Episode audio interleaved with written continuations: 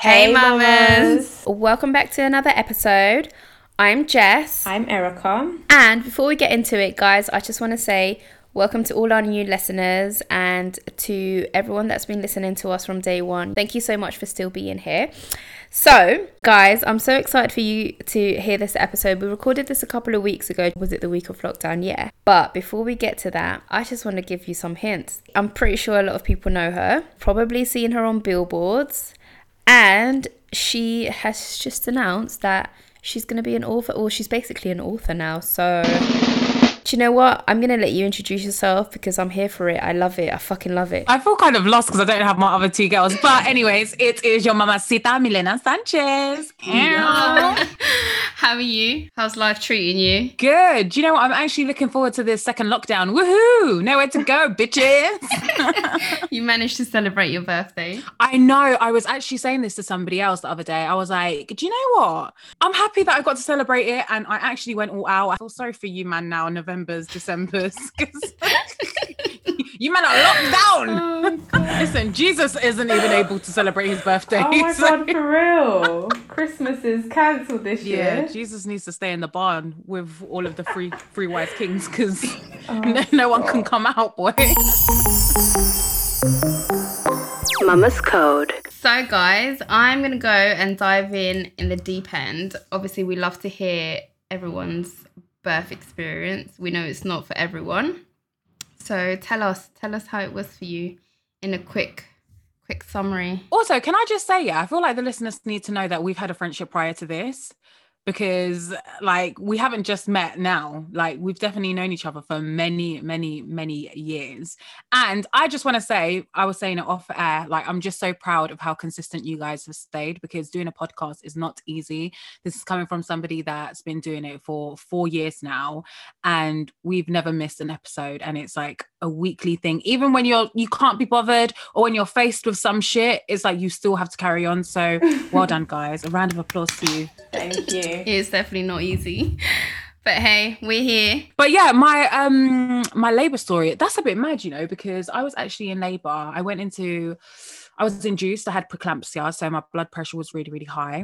I had this vision, yeah, that my birth was going to be like, I was going to be in this water birth, like in this swimming pool. I was going to have like Jhené Aiko and like chilled out Drake in the background, maybe some vallenatos, like some fake candles. I wanted all of that. I wanted the whole shebang and I really wanted to breathe through it. Oh my days. You know when they tell you there's no point having a birthing plan, just be open-minded and go go with the flow. That's exactly what I should have just had in mind because mate, I went in on the Friday morning to be induced and I didn't leave until the Tuesday morning. I was in active labor from it would have been Saturday 2 a.m. to Sunday 6 a.m. Shit. So pff, I had pethidine, gas and air. I had the epidural. I had ripped out the epidural from my back where I was hysterical. Oh my days. It was a complete mess. Like, it was a complete mess. And then I tore. Then I had two stitches. Then that motherfucker, nobody told me, yeah, that after you, you give birth, you bleed for another six weeks. Are people insane? And the fact that it actually stings you for six bloody weeks. Did you guys have to use like warm water and like in a jug and like pour it over you when you went toilet? Yeah. What was you guys' Yeah. first shit like? Awful. I had to shit on the floor. Hear you. I had to shit in the bath.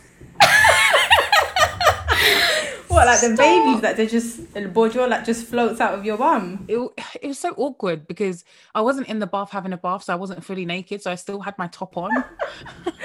it was so stupid, and like my baby father was looking at me like, "Is this is this now our relationship?" you know, you can always leave, which he absolutely motherfucking did.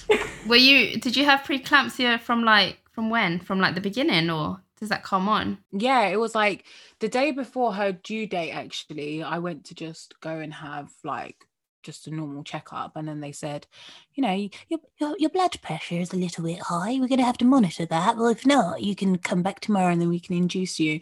And they called me that night and they were like, yep, we're going to induce you tomorrow. And I remember feeling a wave of emotions. I was like nervous, scared, anxious, happy. I thought, yeah, I was going to be induced and then the baby was just going to be there that day. Was this on your due date though? Yeah. I was 23. I didn't know what I was expecting. I just wanted my baby. I was tired. I was so tired. I was over that shit. I because I had fallen down the stairs and I was bedbound for the last four weeks because I had like fractured my coccyx because I wanted to go downstairs to get a Nutella sandwich.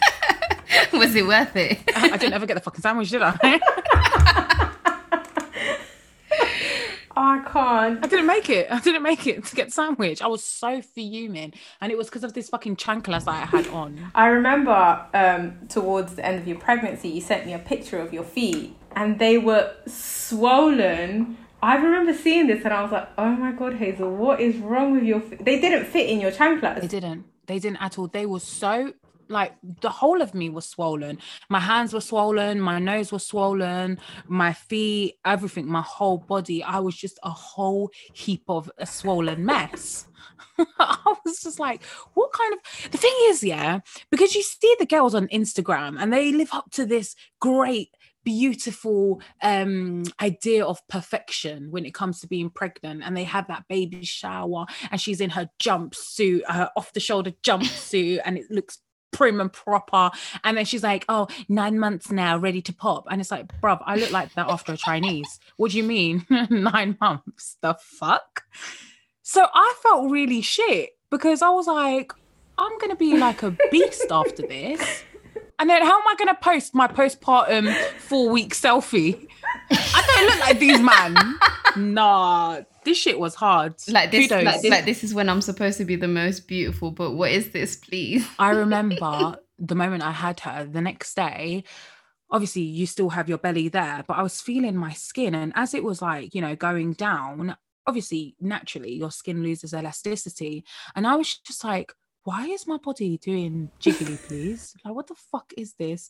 I didn't even know that, you know, your body isn't ever going to be the same as what it was before. I had great tits though. My tits were great. I love that. I'm not gonna lie. I remember I just used to stand there in the mirror, just looking at them, like with milk dripping Oh, it's down. kind of sexy. Yeah. Oh my god. You know, now that you say that, Erica, remember when I was going on maternity leave and you were like, maybe you can start a like live chat webcam babe and just like sell it to the men that like breast milk? Yeah, Why did I never do that I for you? know. People actually get off you this. should have started OnlyFans. Yeah, with my breast milk, isn't it? It's not too late. Did you guys try it? what, the sex chat? No, the milk. Are you still breastfeeding? Me, no. Me definitely no. I did not breastfeed at all. I was just like, I don't know. I feel like I kind of like over sexualized my boobs. And also, I was just like, you've taken everything from me my vagina, my body. Can I just have my boobs? That that's literally how I felt. Like at the beginning, I was like, I'm gonna get bottles. I'm gonna I'm gonna have both options just in case. And I didn't really want to use my boobs for it because of that same reason. And I can't have my partner sucking on them one day and the next day a child. Like, where's that space? But then as soon as they passed me this child over, it just kind of came over me. Yeah. And it's like it, it was so weird. Like even now, like sometimes he will like when I'm in the shower my son will look at them and he'll be like, Teta, Teta. And I feel a bit like harassed, you know? Like he'll come and touch it. Um, but yeah, I, I, it's weird. I always felt like that. a huge ple- pressure, like having to breastfeed. And I was always very adamant that I didn't want to.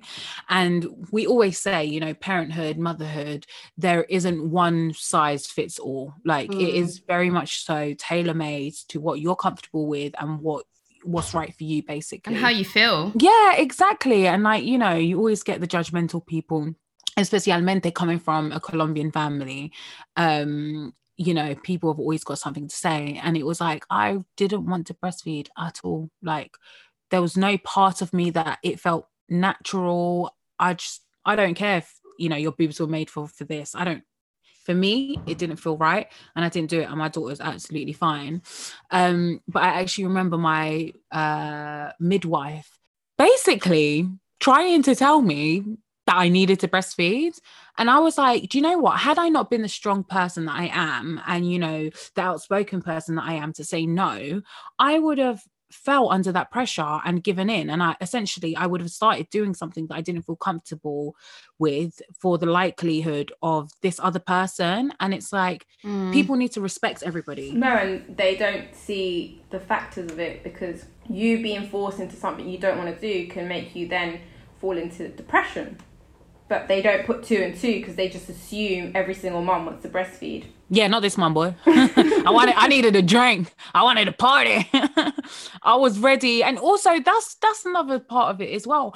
I felt really trapped during pregnancy. Obviously, it's such a beautiful experience. And, you know, I'm grateful to God that I was able to uh, experience that and I was blessed. But sometimes, hello, I felt like I was in prison, and mums shouldn't feel guilty for saying that.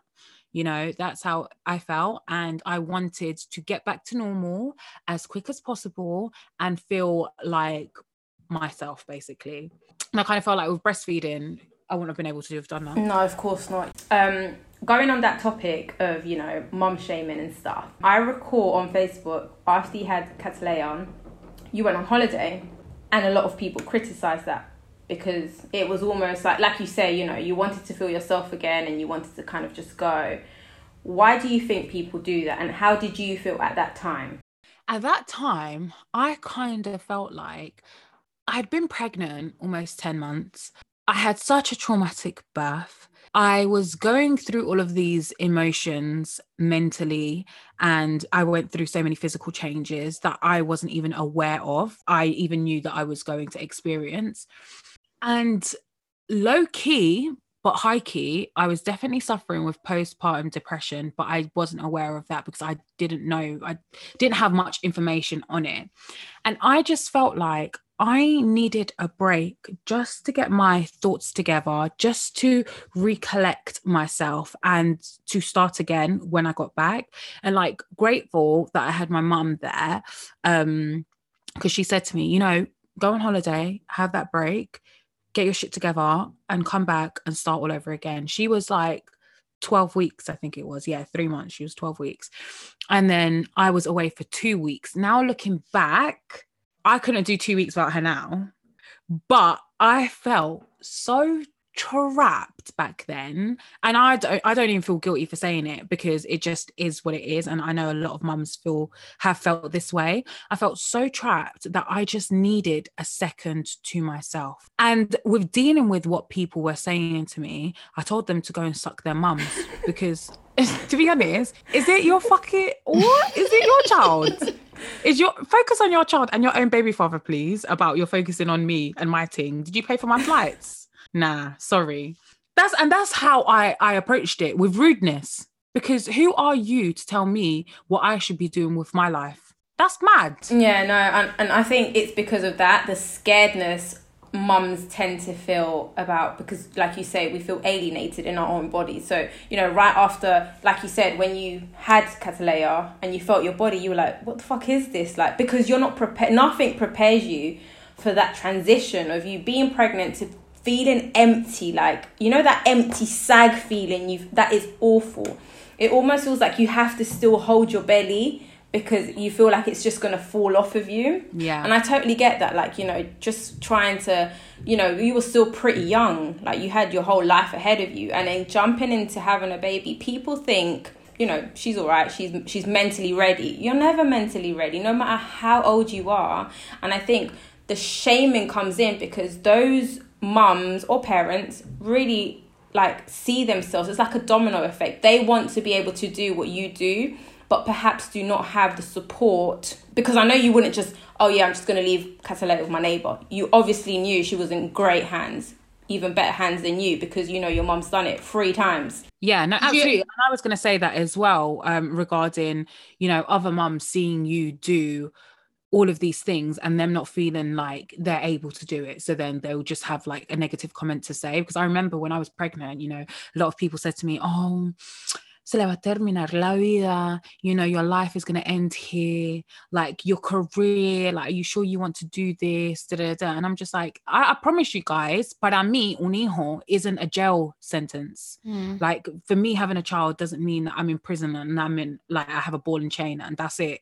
No, you can still absolutely carry on, as you said, Erica, if you have that support. I'm lucky enough to have that support. I'm not going to feel guilty because i have that support. No i still carry on. I still live my life very much so how i lived it before. Just i'm mindful of things obviously because i have a responsibility. Did you ever feel guilty when you were away? Did you ever like have a night where you thought shit man as, as if i actually left my newborn at home Yeah, I think the first five days I was absolutely living my best fucking life. I was like, what? Oli, oli, oli. That's what I was like, yeah. But that two weeks dragged. Oh my God. I remember the end of that first week, I was crying. I'd FaceTime her all the time and I was absolutely fucking crying because I was just like, oh my God, why have I done this? I shouldn't have left her for this long. I should have just come for a week two weeks. I've never been on holiday for a week, um, two weeks, and I'll never do that now. But yeah, I think by the end of it, I was like, no, I just want my baby. And I remember the when I pulled up to my house and my mum gave me her, and I was like, oh my god, this felt like foreign to me again. I didn't know how to hold her. I was like all moving, like all trying to adjust again. So you, you would say that that that you know those two weeks kind of helped you realize like okay this is the journey and the responsibility I now need to take yeah, I was very much so like, okay, I've had my couple of weeks now of feeling like myself, quote unquote. Um, now come back and take care of this child and figure it all out, I guess. But I was happy that I'd done it. I was really, really happy because it gave me an incentive as well to to lose the weight. So when I when it was safe enough to go back to the gym and start training, um, I did that and I had a holiday in mind. So that was a goal. And I felt really comfortable on that holiday and I felt very comfortable within myself. So it was one of them ones where I, I don't regret it. It's just Catalea is gonna actually like listen back to all of these when she's older and she's gonna be like, Mom, that's what you motherfucking did, bitch. you left me with my Lita while you was out in Greece. It's very admirable and I and I think I can speak for Jess as well. And I think a lot of moms because a lot of us feel very you know, lost when we have kids. And you know, you've said it yourself, you know, a kid isn't a jail sentence. You're meant to strive for this child. You even you now have a purpose. Um, but a lot of parents, um, and I think I could fall under that category, we're scared to kind of lose time with our kids. So obviously I graduated and I haven't progressed into what I'm I've graduated in because of the workload. So for me, it's more so I need to dedicate myself to my children first, and then I will, you know, do me. But then I look at you and I'm like, you know, you are taking care of your child, but you're also working on yourself, and I think that's very admirable. For you to be able to do that, it's because you you're meant to self love first, like always put yourself on top of everything. And if you're striving, your daughter's going to be right up there with you. Whereas if you know you're kind of like just dragging your kids along how are you going to teach them to you know keep pushing? Yeah i agree with you. That growth that you had to where you are now is like do you know what? She's done everything for herself, but it was always no. My daughter's holding my hand as we're going up together.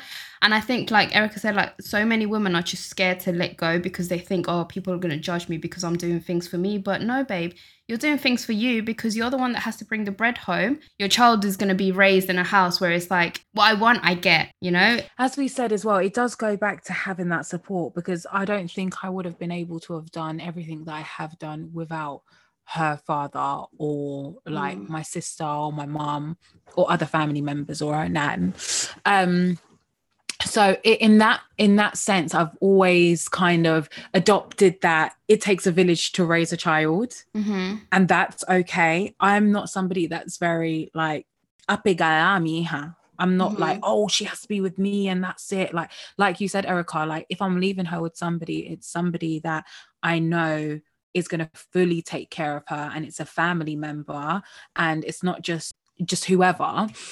So i'm really really grateful for the support that i've had but also i think there's that element where in my mind i know that i had to continue doing what i was doing because i know the kind of life i want to provide for her. And it's a life that i never had. I feel like i was always like rich with love but in terms of like assets and being able to do whatever I wanted to do when I wanted, I, I, never had that. And I mean, I didn't really know I was poor until I asked my mum for a just do it bag.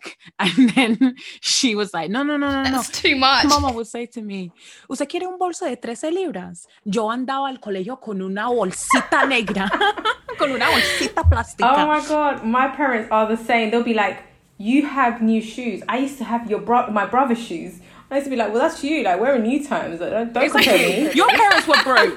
this has got nothing to do with me. So why should I suffer? what the hell? But no, mum. And then she basically ended up giving me like a champion bag that she just found in the car boot sale. Yeah, I was fuming, absolutely fucking fuming with this champion bag. But I went to school, yeah, and I was like, oh yeah, come on, it's champion. And I had all my Scooby Doo's like hanging off from the side. but um then I actually went to Topshop and stole, allegedly, apparently, uh, a Just Do It bag. Haters will say they stole. Allegedly, I can't say that right now. with my brand. Maybe, perhaps, I don't know. I don't remember. but um, yeah, so I I know the kind of lifestyle that I want Kettle to have. Not much, not not so much in terms of like materialistic, but opportunity wise. I want to be able to put her in like a good school. I want her to be able to go to like performing arts school, even if she doesn't want to sing or do fucking drama. She's gonna do it. I'm gonna make her do it. Yeah. Yeah. So it's one of them ones that I knew I had to go out and do it because we have time, but we don't have Mm. time. So I was like, she's even awake next to me. This is what I'm saying. She knows I'm chatting about her. So she's trying to like sigh really loudly. this child is too much. No, you don't need a cuddle. Oh. Yeah, I would read. I know you're chatting about me. I know I'm chatting about you. Ok, acuéstese ya, por favor, a dormir. Okay, okay, calm down. I've always wanted to be in the entertainment business. So it's one of them ones that I was like, I've always strived to be in that. So it wasn't a thing where, like you said, Erica, you you went to uni, you got a degree. Like the interview process to you getting to where you want to get to and the process of me being in the in the industry that I want to be in are completely different. So don't feel guilty for not being able to utilize that degree because I know there are a lot of mums out there that have all of these um, degrees under their belt but they feel like quite stagnant and quite stuck because they haven't been able to do something. And it's fine like things will fall into place. Obviously work for something and you know set a goal and work towards it but it's fine if you don't do what you plan to do right now I will say you cannot sit there and be bitter Betty judging everyone saying, Oh, I wish that, I wish that, and you're not doing anything about your life. And it's like I found myself sometimes like a couple of years ago, so I've be complaining about my life, and it's like, Jess, you're not gonna get anywhere if you're just sitting there complaining. You I'm always like, you know, the fat gif on uh, Instagram of Spider-Man, like that's I that's literally my life. but I can't sit there and say, oh my God, that girl is so fat when I'm here being fat myself and not doing anything about my life. It's like, babes, get up and do shit for yourself, you know? yeah it, no most definitely i i totally agree but i find that the people that are bitter and that have the most to say they're just scared they're just scared they have no direction they don't know where why are you laughing for jess it's like what, who are we talking about here No, no, no you man no, I get it. I get it. It's a scared thing, but you're not going to grow in your comfort zone. I know it takes you a while and it's a whole process and it's a whole journey to get there, but ¿Quién estamos hablando? No, I'm just saying. 'Cause no, like like I said, like I've been there where I felt like I'm not doing anything with my life, but like we have to do something, you know. Like at the beginning of this year, me and Erica, the amount of conversations we would have about self growth and about you know this and that, and yes, preach it, but also Yeah, you put in the work. do it, act on it. I yeah. mean, you have to. Nothing is gonna fall in your If lap yeah, no, oh, definitely unless it's a not. man that is trying to eat you out.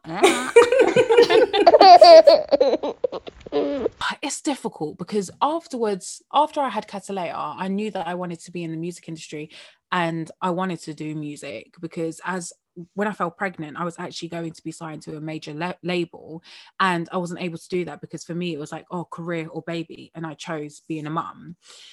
So then after Catalea, remember I wasn't even in the podcast. I didn't even know what podcasting was. Podcasting weren't wasn't even a thing um, until Kata was about a year, some year and something.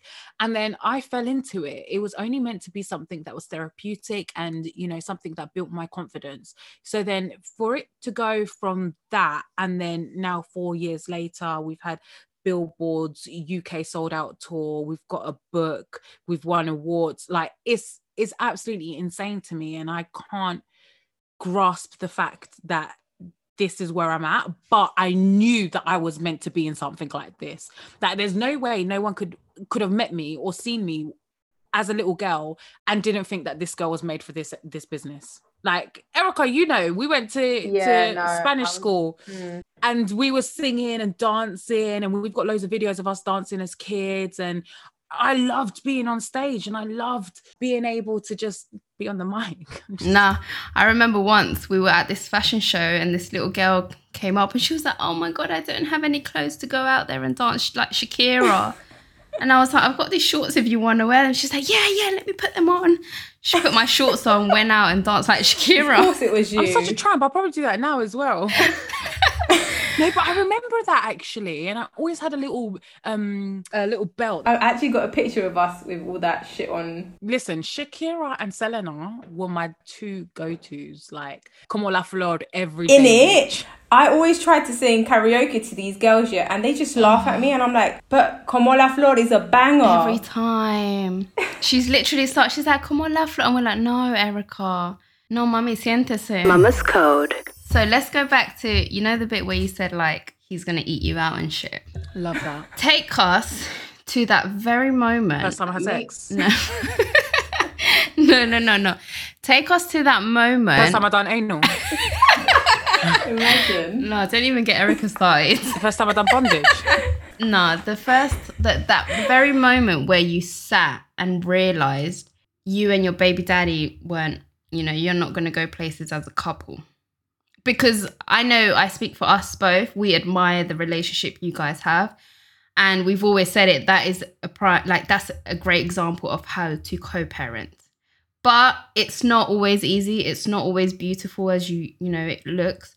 So I want to feel that emotion that you felt as you know what you've sat down, you've just had a baby with your long-term partner, and you've realized we're breaking up. You know, we're not going to work out. we were broken before we fell pregnant.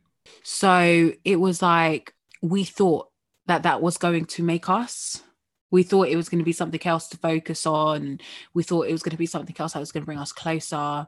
I mean, it, it, it was something that allowed us to never get rid of each other, I guess. But but essentially what it done was um brush all the problems that we had under the rug until one day it kind of like exploded and it was you know let's let's be honest i think after we had her we really really did try to make things work but um me and him we've always had such a great friendship and i think that's what held our relationship together in the beginning. So it wasn't like we were always in love with each other with each other the 7 years that we were together before we fell pregnant. It's just we had such a great friendship that it was always banter being with him and it was comfort and it was something someone that I was used to and it's that kind of like I fell in love with him when I was 17 he was 19 he was like my first love.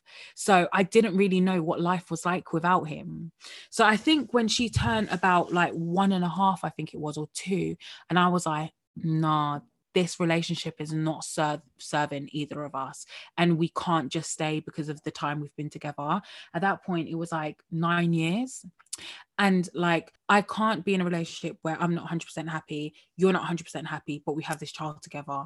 Because at the end of the day she was feeling all of that all of those toxic moments that we had all of the arguments me crying and him leaving she felt all of that. Even though mm. kids can't physically like speak at that age they do feel it and they're sponges. So after i kind of like figured that this was not it it was so so hard. Like you know cuando uno llora but your heart aches when you cry and you're sobbing and you don't know how you're going to live without this person. And it's scary. Starting again with a Mm. child is scary because now you're like not only do i have to you know uh, uh, build a new relationship with somebody i have to think about my Mm. daughter. And also like i said i fell in love with him when i was 17 so when i started dating again it was the first time i have i had ever dated as an adult because I didn't do all of the dates when we were younger. We went to McDonald's and was in a park and driving around places, and that was our dates. There wasn't like Nobu and Hakkasan. Well, there's not even Nobu and Hakkasan now, so what am I chatting? One can dream. like literally, like Morley still to this day, bang bang. but it, it was really scary. And I can honestly say, hand on my heart, and people can do timelines if they want to do it, and people can ask me about my ex and whatever. But I only feel like I have really emotionally let go of my baby father in about the last four months, where I'm like, okay, yeah, you know what? Nah, no more.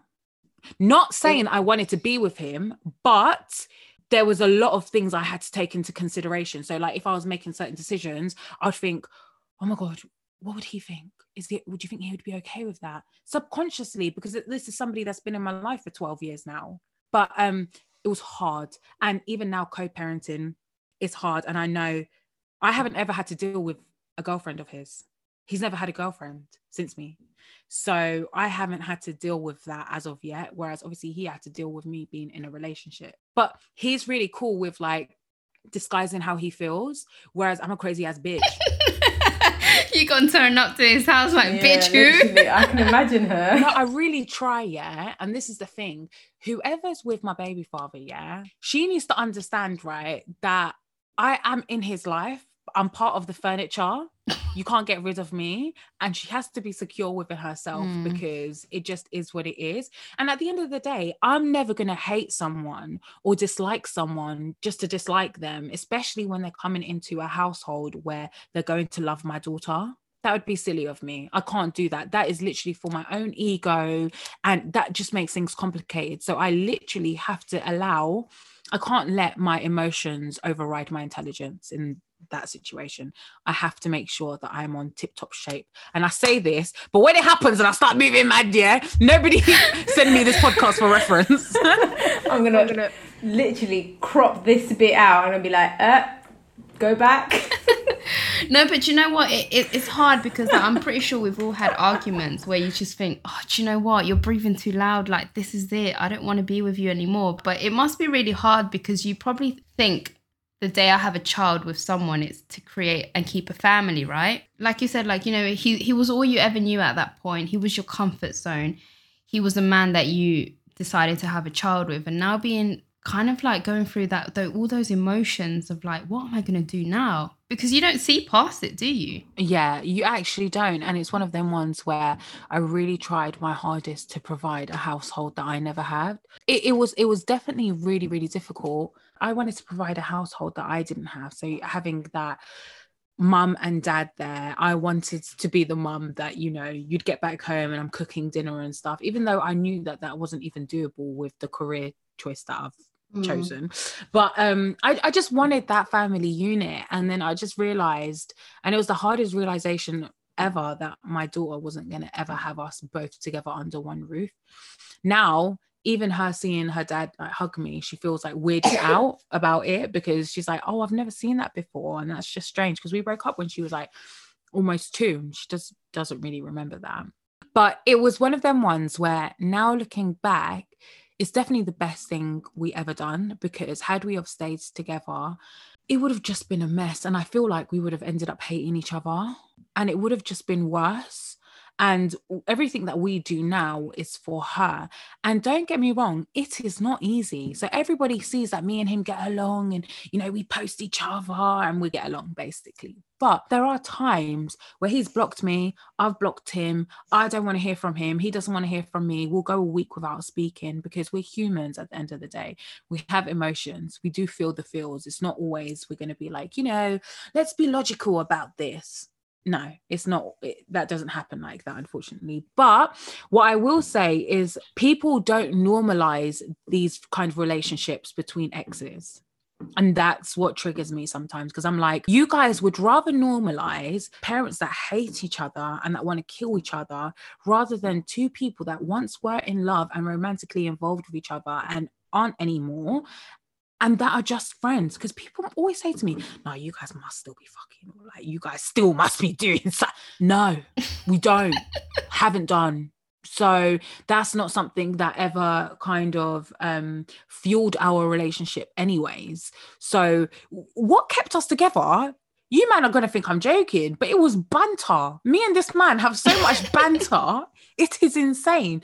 If you followed us for a whole day, you'd be laughing. We just have a friendship and a relationship that not a lot of people understand. And to be fair, I don't give a fuck if they understand it or not because my child is happy and she gets to experience things with the both of us. I was gonna say the arguments that you guys have, and you know when you block each other or not, it doesn't. It probably doesn't come out of a bad place. It just comes out of the fact that you guys are like like this. Like you guys know each other in and out, so you're comfortable to be like this. Yeah, absolutely. Even when you saw us in Paris, we were we were we weren't together. I had a boyfriend. Not gonna lie, Jay was like, "Do you think they're still fucking?" he was like, "We're in Paris," and I was like, "I don't know. I would probably still fuck you if we were in Paris co-parenting our child." no, I can But, reassure. but you know, wait, can I just say something? You know, we you'd say that. I always say to Ollie, I'm like, if we were to ever break up, let's still fuck.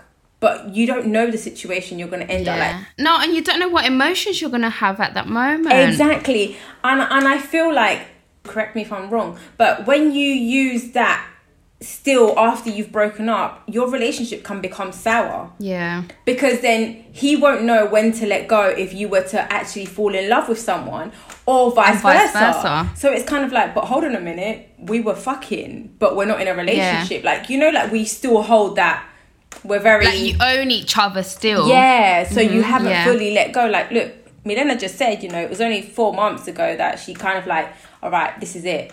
Like I don't need his approval Yeah. of anything. But it, yeah, but that was emotional thing. Don't try and make it sound like it was a fucking thing.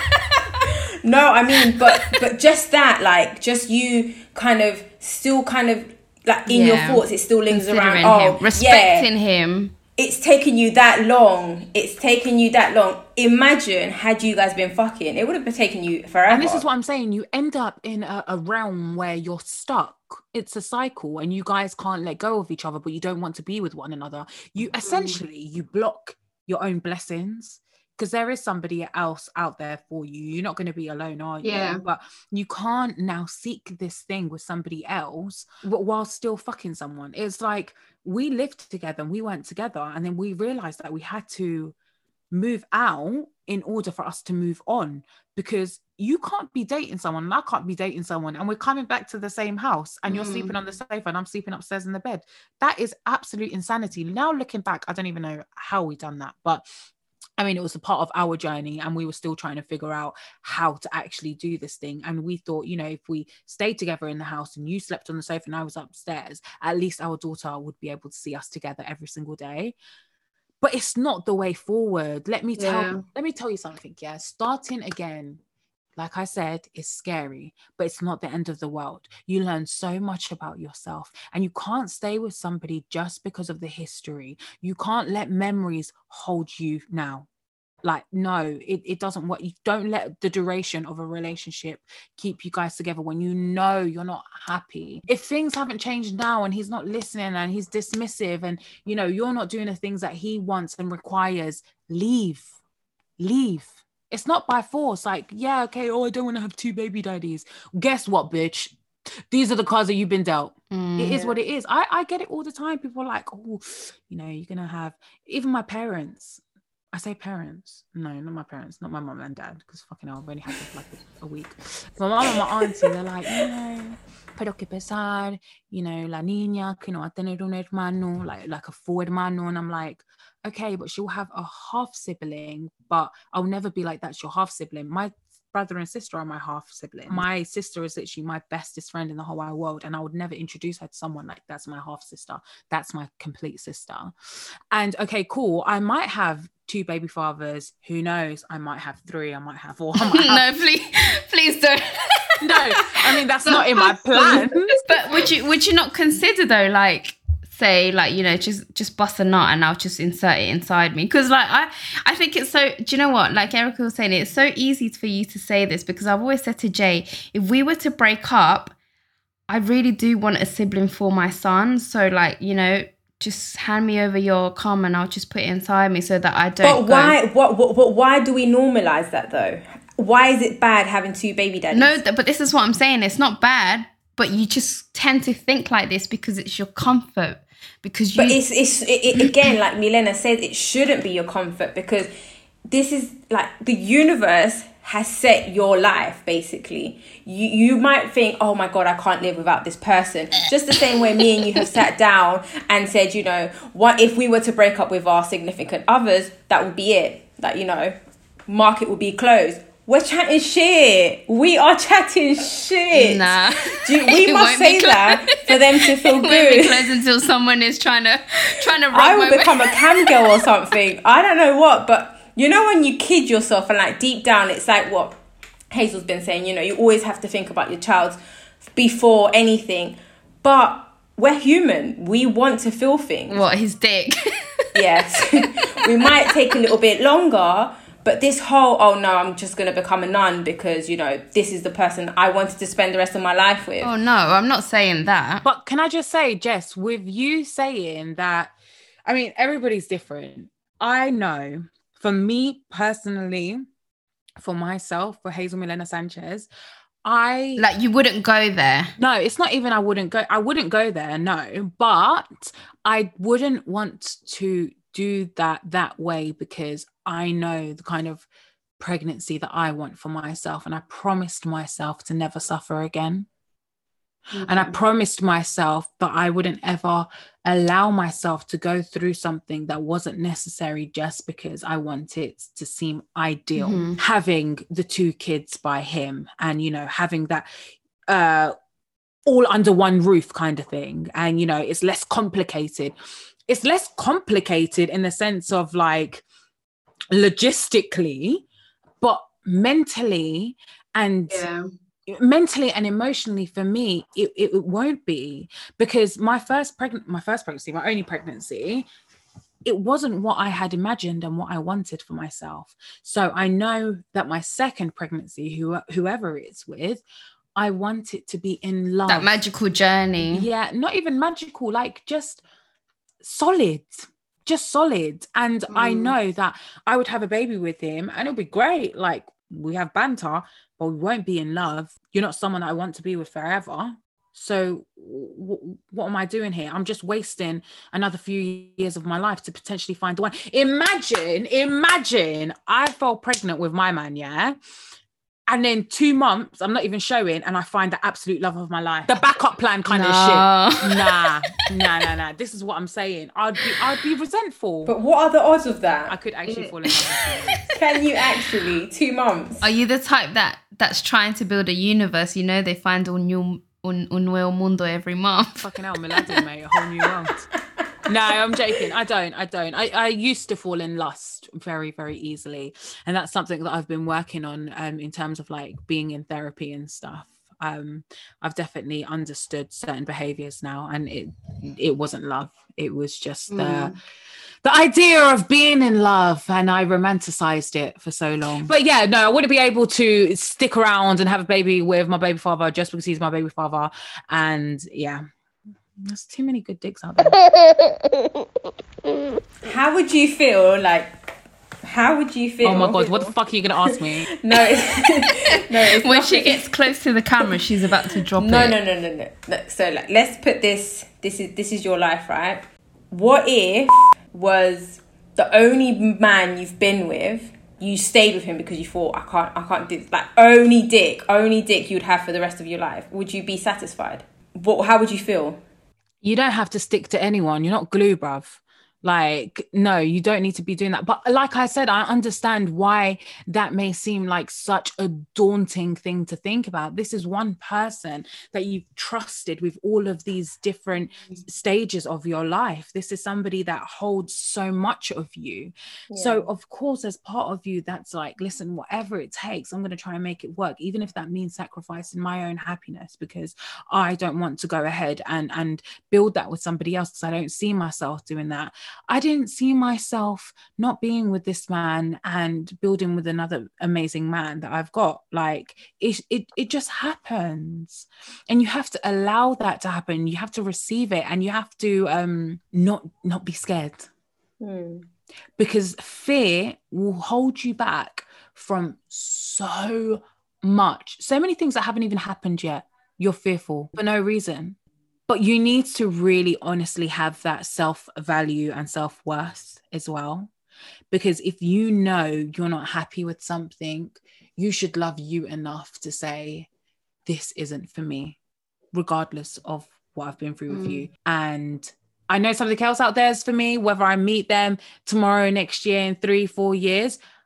What I know now is this relationship, regardless of how long I've been in it, I'm not happy. My love for me overrides that. Yeah, we always talk about this. We're always like, oh my God, but what if? But do you know what? Maybe sometimes you got to up your body count to realize that you can be so much happier. Sometimes do Chinese buffet, my brother. Try everything. No, do you know what it is? Something I've learned in therapy is, you know, you got to. I was going to say something you've learned like at the buffet. No, something that because you know, like you always tend to stick to what you're comfortable around, and if you just do everything you're comfortable around, you're never gonna like strive. So you have to, you know, be uncomfortable to then feel comfortable. Because if you're gonna do the same shit all over again, then are you really living? No, You're not. And I think that's really, really, that's a really important um mind state to have as well. Like you do have to think, do things that you're not comfortable with.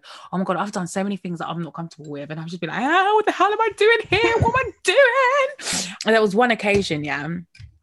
I went to a hotel with somebody, and it was like the first time that I had, I had, oh. I'm trying to not be bait. It was the first time that I had spent this occasion with somebody and they were really, really special to me. And I really fucking fancied them. And I tried to be like, you know, when you try to be like extra prim and proper. so I get into the reception now, yeah, and I see him standing there and I freaked out. I don't know why I was freaking out, but I was so freaking scared. I called my best friend straight away. I was like, babe, hold on one second. My, my best friend's calling me. I got on the phone and I was like, Alice, I'm absolutely dying and I don't know what the fuck I should do. Like, what should I do? And she was like, calm down. Like, what's going on with you? And it's one of them ones where I know that I was nervous before and I knew that I was going to be scared and I knew that I was going to be uncomfortable, but I also knew that once that fear subsided, I would have had the most amazing time ever. And that's exactly what it was. It was the most amazing time ever. And had I not have felt that fear, so what I was going to stay stay at home and not have experienced that because of what? Because I was scared of, you know, I don't know, when I was going to fart or when I was going to poo or shit like that. Do you know what I mean? Because that's the first thing I think about. But yeah, we shouldn't be letting fear take over like that. Fear shouldn't be paying. Pay, fear doesn't even pay rent in your life. Amen, sister. Mama, I love you. Your Oh my anxiety. God, my We've spoken about this a lot. How do you keep calm around Cataleya when you have panic Oh attacks? my gosh, that is the most challenging thing ever. I can't lie to you. Um, I think just really trying to distract myself with her. I use her.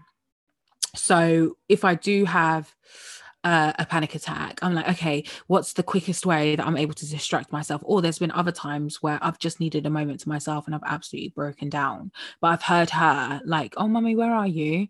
And then I'm like, no, suck it up, get it together and go out. Because I literally always say this, yeah, when you're a mum, you don't have the freedom of feeling all the feels. You have to literally wear this mask. You are the main act of this show and you cannot fail. You just can't. You you can't show them that anything's wrong. And also it's something where i don't want to pass that down to her as well. So i really try my hardest. Like i have a fear of flying yeah. Hate flying. Worst thing ever but i do it and i've been on a plane with her a couple of times and sh- i haven't ever shown her that i was scared of it because i don't want to now pass that fear on to her or that phobia onto her. So it's one of the ones where it's a gift and a curse because A, you want to be on your own and you want to just deal with all of these emotions, but she's also a distraction. So I don't know. I think it just depends with how severe the attack is, to be honest. I've had minor ones I've been able to like brush off. And quite recently, I had one where I was in the bathroom sobbing my heart out, feeling like I was going to have a heart attack and actually that night um the ambulance came and um took me in to hospital to have an ECG done because I was convinced that that was it It's hard. we can be we can be the most chilled person but when you have a baby you're just you start thinking these crazy shit and you don't have any control of your thoughts at that point Do you guys suffer So, with it? I do. yeah What What are some things that you think of, or what are you fearful of? What's like triggers for you? What sets you off? Like I'm scared of dying. that's exactly mine. But I have a thing where I'm because I suffer from depression as well. So there's times where like you know when I have a lot going on, like with work, the kids, and something triggers it inside of me, and I literally all like every single day, the only dream that I will have is and it's like a very explicit dream because it's literally every single day. I cut my wrist, and my both of my boys are beside me, and then Ollie walks through the door, and literally it's a reoccurring thing, a reoccurring thing, and then that sets me into a panic attack. Are you scared of staying at home with your boys on your own? I was, I was before because of it, but through therapy, I'm I'm, I'm coping. Yeah, and Jess. um i not so much now i'm very much back to my normal kind of chill back person but at the beginning i would always think about my son dying in my hands like dropping him and his like my my thoughts were so vivid that i would be walking with him and i would imagine myself dropping him and his brains just splashing out into the everywhere. And it wasn't it wasn't nice. So you know when everyone starts circulating videos on social media about a mum hitting their child i would sometimes feel like i don't want to get there. I don't want to be that person. It was just the only thing that was just going on and on and on. And again like we spoke this about this in our postpartum um episode that being in overdrive and being in overwhelmed with everything that's going on that you just want to be the perfect person for your child that you just go into these crazy thoughts and you don't know how to control it. Thankfully i'm a very strong-minded person you know? I've been through very shit situations in my life but i always manage to see a positive in each situation. So now toddlers are fucking savage. They don't give a shit. And he tests me on a every single day and like he should win a world guinness record like honestly like the way this guy cries. But i've managed to reach back to my settled self to think i'm not i'm not going to react on my anger or on my mental state. And sometimes i get anxiety when he does that and when he's having a shit day. Like i get really like i have to try and calm my thoughts about this. Yeah. it, it does you know it does send me into an, an panic anxiety state that And I think, yeah, I think all of these thoughts are very, very real because some people that don't suffer with anxiety may be listening to this and may think that these, you know, scenarios or thoughts are ex- extreme, Mm. but they're not to somebody that suffers with anxiety and to somebody that isn't able to rationalize thoughts. Like there are certain things that I think of and I'm like, oh my God, like get that out of my brain. What is wrong with me? And it is just, you feel like you're insane. Mm. Sometimes you feel like you're insane, yeah. And especially like when you experience panic attacks, you're like, what's wrong with me? Why do I feel like this? And it's the fear of not being in control that I hate. Literally, literally, I get so scared sometimes. I I, I don't like yeah i don't i don't like having those thoughts but obviously with therapy and stuff like you said i'm so happy that oh, i just are you in therapy as well I did have it, yeah, a couple of months ago, but not i think now. it's so important for women to to have therapy especially mothers because there's a lot of things that you deal with and you don't even know that you're dealing with. There's a lot of women that have got a postpartum depression and they don't even know that they've got it. They're just Mm. feeling all of these things and they don't know how to cope with it. And it's so sad because when let's say for instance if you have a child that has colic and they're constantly crying and crying and they're crying all night and they're not sleeping and you now are deprived of this sleep as well. You don't know how to cope. It's hard. Women should have that support there from therapists or or from somebody or something that they're able to just have that outlet because it is fucking hard. And i don't feel like there was much information when i was going through my pregnancy about it. Neither. I had a really colicky baby first time round, and it was absolutely awful, like so awful, to the point that I would have, like, you know, when you have to wake up at night sometimes I literally just think oh, I'm just gonna walk out and never come back because I just can't deal with this shit, man. Imagine I was gonna say even like Ollie, he's told us his experience that when when Jojo had colic. And it's like to think that you know men are always like the most chilled, the more calm person because they you know the mom is always more 24/7 with their child. So for us to hear what he was feeling, it was like damn like a- and you know the fact that you can't speak these things because everyone's going to think you're fucking crazy. Well, I remember once. Sorry, I remember once. I I I, I put a post up on Instagram about you know anxiety and depression, and someone was like, "What you suffer with that?" And I was like, "Yeah." And they're like, "Well, you don't look like you suffer. Well, what, what does? What, do I have to have like a sign on my forehead, or something to tell you that I suffer from it?" Like I don't get it. Like, what is a person that suffers from anxiety? What how, how, do we look like each other? No, we don't. But we all suffer from it.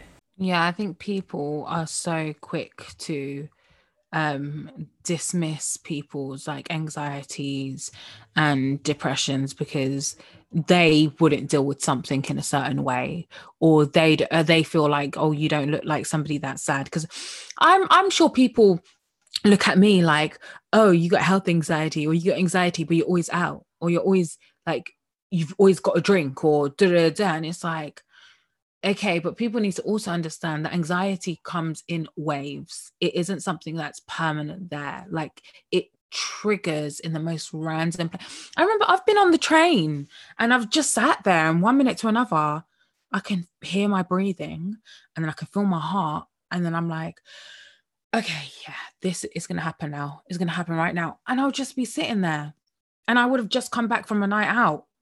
And it's like the people need to understand that you don't have to look a certain way.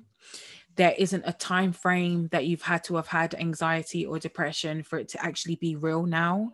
It's just literally just like parenthood i think anxiety is very much so tailor-made for the person. And it's it's fucking scary and i wouldn't wish it upon anybody. I don't actually Really? remember ever being that anxiety like that anxious, ever. Anxious. No, it's only after I had her, and it was a few months after, and now I'm very much so so overcautious with her, so overcautious, and now I'm actually quite afraid of being pregnant again because I didn't have this anxiety during my pregnancy. So now there are little things I remember that happened during her pregnancy that now looking back, I'm like, why didn't I panic? Why didn't I freak out?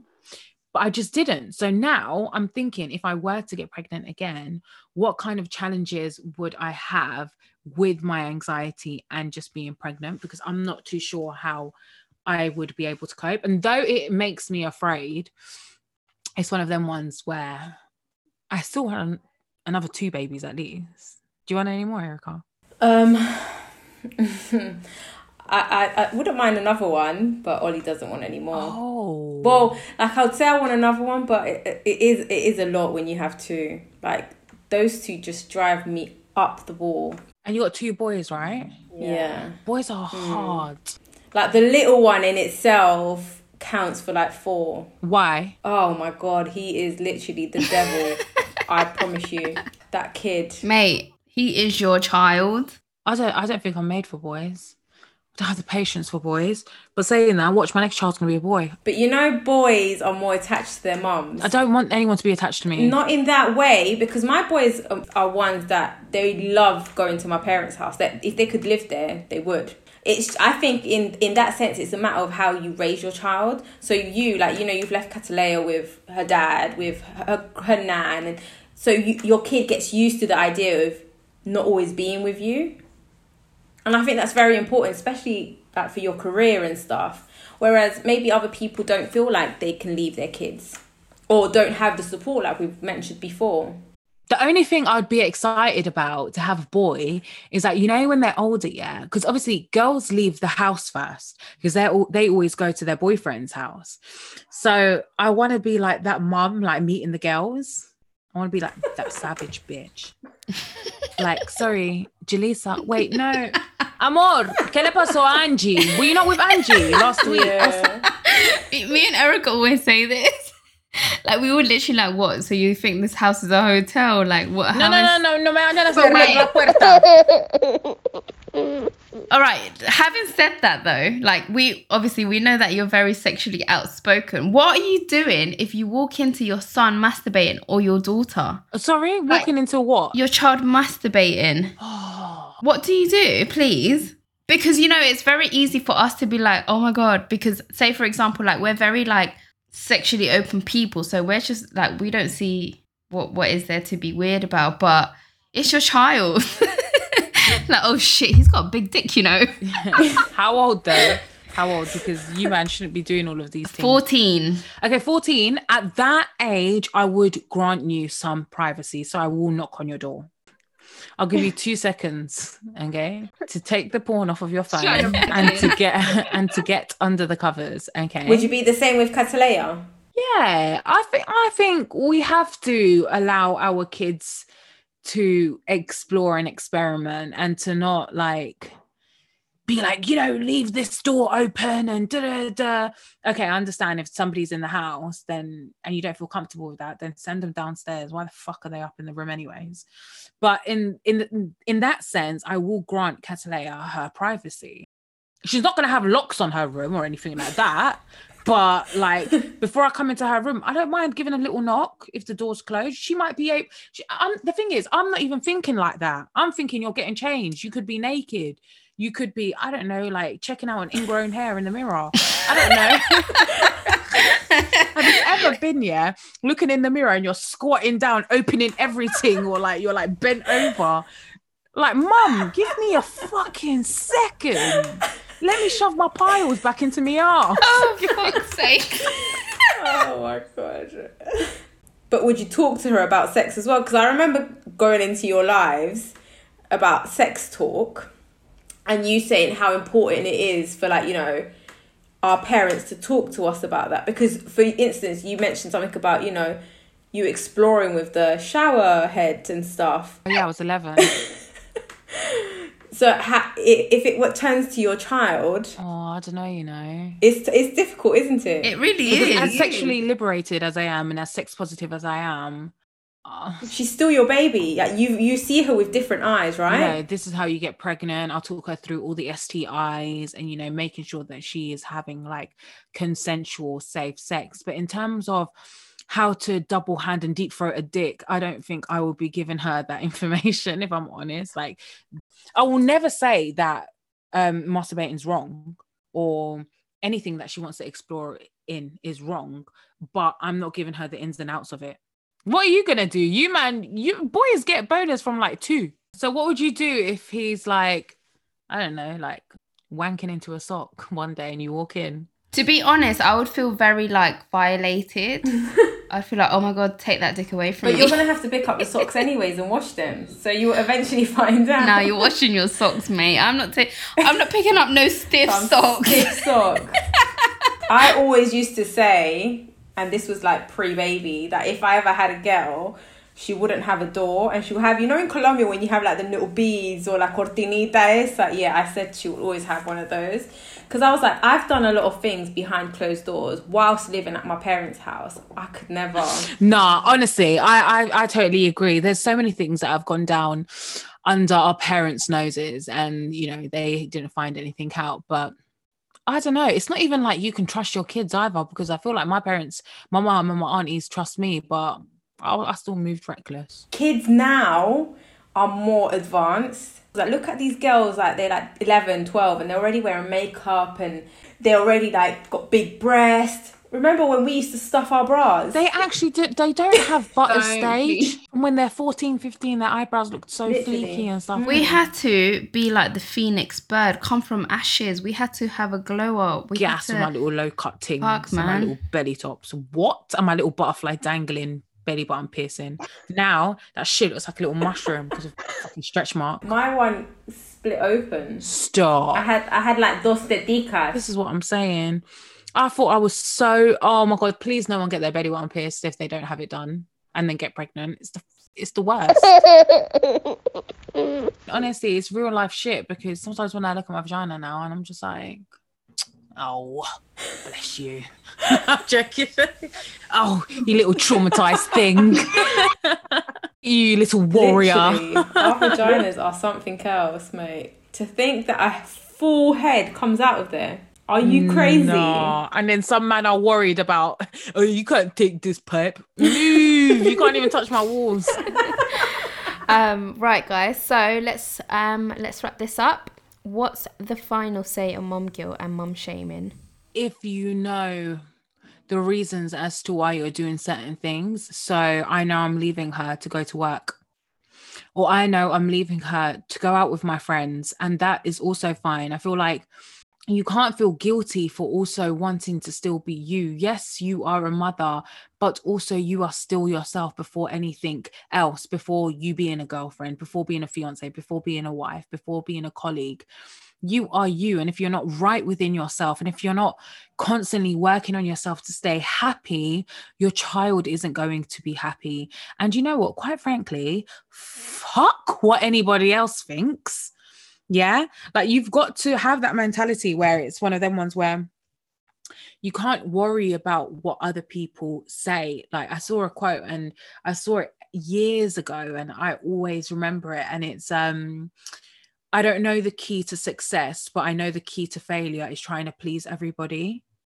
And you can't please everybody because Tom there might say you going out isn't a good thing, but Jill over there, she's like, Well, I think going out is a great thing for you to do. And it's like you're constantly trying to please all of these other people, yet you're not happy within yourself. So I think when it comes to mum guilt or mum shaming, if your child is okay, they're happy, healthy, and in good hands, there is nothing for you to worry about. And fuck what anybody else thinks nothing no one else can tell me anything about my child. If my child's cool why are you so, so concerned? Everyone always wants to add their two pence of advice when it's not needed. that's why you're broke bruv because you're adding your two pence everywhere. Bye bitter betty. I'm out here living my life. Like I'm out here sucking some dick. i'm sucking dick dolly sorry before we wrap up what's like sex been like after? After baby. Um, to be honest, I may have given him a blowjob to say thank you. Like, What are you thanking him three for? days after I had the baby. you did all the pushing. Like, what the fuck is wrong with you? But yeah, I mean, it's been weird. Your libido is forever changing, especially like for me as I breastfed for over a year. Obviously, you know, it can make your vagina dry and it has other, um, you know, other side effects because of all the hormones. Um, and obviously, there was talks of, you know, if the desire is still there or not. Um, but once he understood and we got past it, then it, w- you know, it got wild again. And, um, but yeah, but it was definitely a whole Yeah. new challenge. I think for me, sometimes it's I'm just too tired and I really just prefer sleep. and it's about like making making an effort for both of you I, th- I think it's important, like when it's not kind of like like I, Jess has always mentioned something about you know scheduling sex, and I feel like that's wrong because I'm just like Can I just say, I don't do that. I don't schedule my sex. It was just a simple conversation. no, but she said it would be a good idea, and I'm like, how is scheduling sex? It's she, you basically Friday night, let's have some drinks. no, don't try to with the same explain yourself. But Oh, what if that Friday you have that gin and tonic and you conk out on the sofa? What happens then? It has to flow naturally, like you know, you just both come in and bang, cause an explosion. Yeah, but then also that means you have to like always be ready as well because sometimes like you know when your vagina isn't prepared for that and then they randomly try it on with you and you're just like, oh move man, I, think- can't be I think- bothered. I think for me, sometimes it just happens, and and I know like I'm always one to be like, no, but I want to, you know, be prepared. But sometimes it just happens like that, and I'm just like, whatever, like you know, it's Just what take you say. take the pumps how it is. yeah, you're comfortable with this person because obviously I've been with Ollie for a long time, and I'm married to him, so it's like you ain't going nowhere. So you're just gonna have to take me like this now. Mama, I love you. So, guys, we obviously love to wrap up our episode with a golden tip. And as you are our lovely guest, Milena, what would your tip be? Golden tip is to get that tip, get that dick. no, I just think love yourself, keep yourself happy, uh, don't be so harsh on yourself. Be kind to you, and um, yeah, as cliche as it is, as I said, work on accepting you for you, I guess, and working on a better version of yourself. Beautiful. Thank you so much for joining us, Milena. It's been Another. so long. I know, right? Thank you so much for having me. Like, obviously, this was always going to happen, but um, it was just about finding the time and stuff. Yeah. So I'm glad that it's happened now, and I got to see you guys' beautiful faces. Thank you, and wishing you all the best with your book coming out in 2021. Yeah, July 2021. Make sure you guys go and pre-order that. The link is in my bio. My Instagram is Milena Sanchez X. Sorry, quick plug there. If you don't know me, I'm from the Receipts podcast. Now you know where to find her. But yeah, guys, thank you so much. It's been a fucking pleasure. To to much more success, babe. To much more success. Mum's code out. Mwah. Mama's Code. I actually need to check my agenda for sex now.